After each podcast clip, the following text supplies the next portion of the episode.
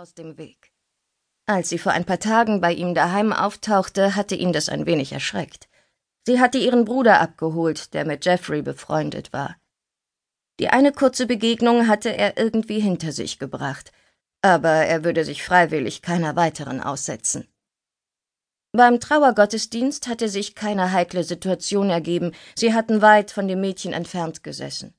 Aber zu dem anschließenden Leichenschmaus in der Bar, wo es nur Auflauf in allen Variationen gab und die Leute nur tratschten, da hätten ihn keine zehn Pferde hingebracht. Normalerweise vögelte er keine, die mit seiner Familie Kontakt hatte. Aber das Moreno-Mädchen war ein enorm hübsches Ding. Schlank, mit herrlichen Titten und wohlgeformten Beinen. Diese vollen, dunklen Haare und diese unschuldigen Augen unwiderstehlich. Sie war praktisch Jungfrau gewesen. Schon bei dem Gedanken an dieses junge Fleisch wurde er hart. Junges Fleisch. Ungeborenes Fleisch. Verdammte Scheiße. Ginny Marino war schwanger, und das könnte sich für ihn zum Problem entwickeln. Tut mir leid, Liebling, ich hatte eine Konferenzschaltung mit Austin. Dort steht eine sehr wichtige Wahl an. In Wahrheit hatte er sich mit einer Flasche fünfzigjährigem Scotch in seinem Büro eingeschlossen und überlegt, was er wegen Ginny Morinos unerwartet fruchtbarem Schoß unternehmen sollte. Peyton schüttelte den Kopf. Schon gut, Sebastian. Wir alle wissen, dass die Arbeit an erster Stelle steht. Sie meinte es ernst. Bei anderen Frauen hätte das vielleicht passiv-aggressiv gewirkt. Doch Peyton war wirklich überzeugt, dass seine Arbeit, seine Ambitionen wichtiger waren als ihre Gefühle. Sie war die perfekte Ehefrau. Würde sie ihm noch zur Seite stehen, wenn die Sache mit Ginnys Brut ans Licht käme? Da musste etwas getan werden. Das Mädchen wollte doch bestimmt noch nicht Mutter werden. Vielleicht könnte ein bisschen Bargeld die Dinge erleichtern. Er könnte mit ihr reden, ihr versprechen, ihr das restliche Studium zu bezahlen, die Universität in Austin war für Texaner nicht teuer, aber schon ein paar tausend pro Semester waren für die Marinos viel Geld. Wahrscheinlich jobbte sie nebenher. Ihre Geschwister kamen vermutlich gerade so über die Runden. Und diesen armen, aber ambitionierten Leuten ging es doch immer darum, der Familie zu helfen, oder? Er könnte ihr erklären, wie sehr das zusätzliche Geld ihrer Schwester helfen würde. Sie würde lediglich einen kleinen Ausflug in eine diskrete Klinik unternehmen müssen, und alle ihre Probleme wären gelöst. Es wäre nicht das erste Mal, dass er für solch eine Lösung sorgte. Der verschwiegene Arzt hatte sein neues Boot sicher auch ihm zu verdanken. Tja, ich hoffe, deine Schwester versteht es auch. Bitte richte ihr noch mal mein Mitgefühl aus.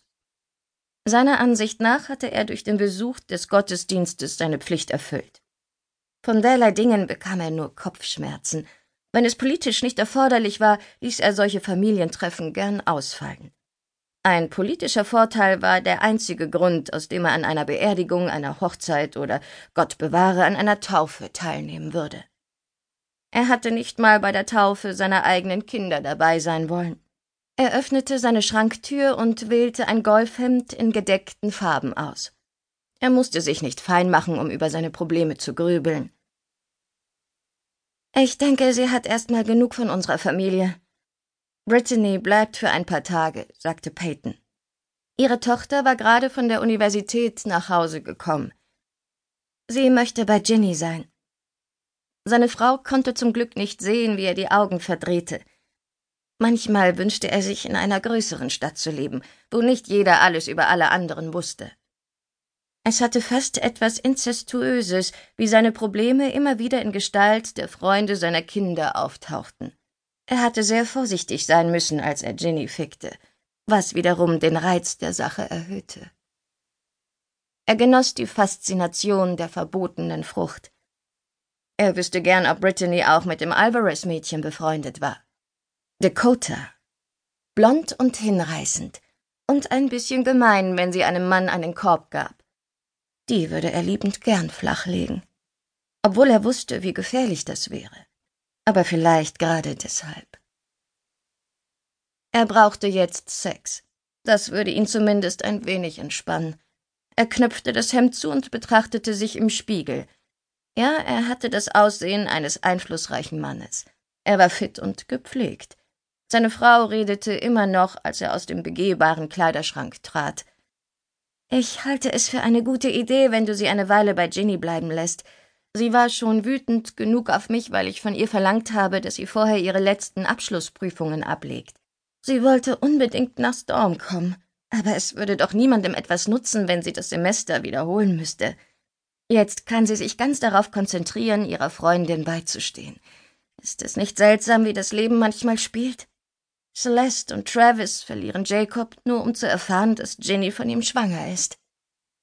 Peyton setzte sich an ihren eleganten Schminktisch und legte sorgfältig ihren Schmuck ab, während sie ihn über den Spiegel ansah.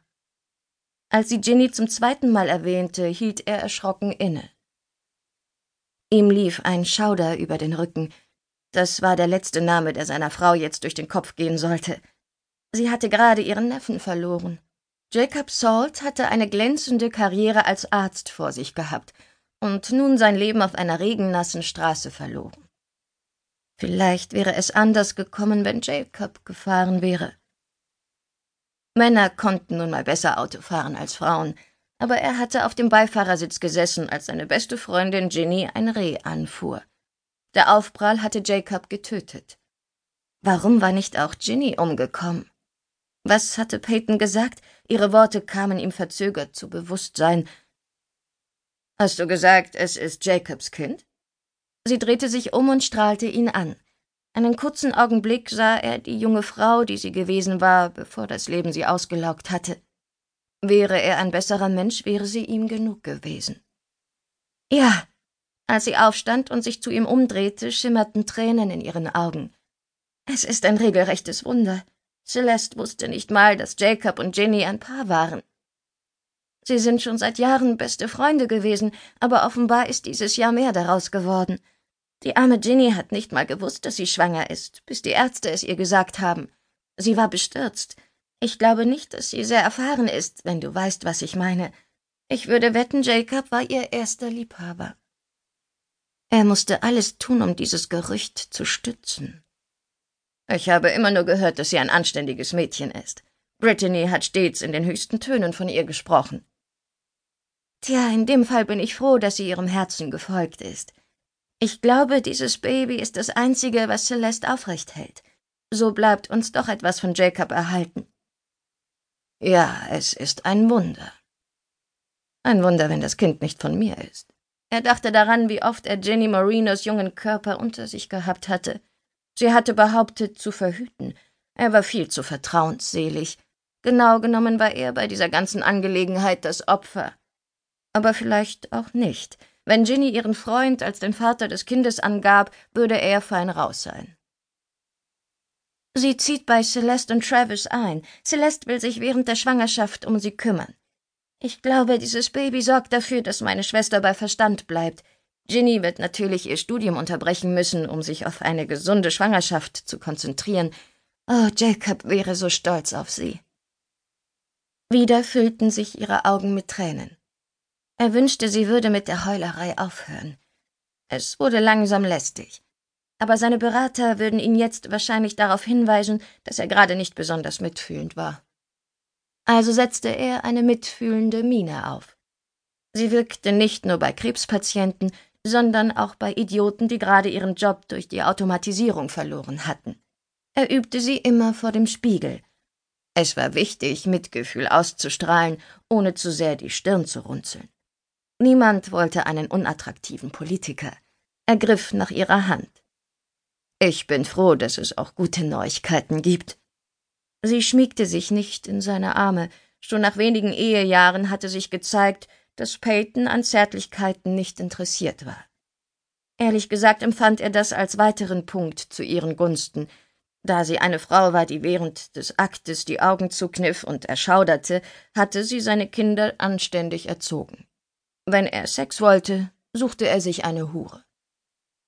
Ein Seelenklempner würde ihm wahrscheinlich einen Mutterkomplex attestieren, aber das war ihm egal.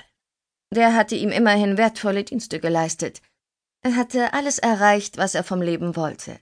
Geld, Macht und Ansehen. Ist die Aussicht, ein Baby in der Familie zu haben, nicht wunderbar?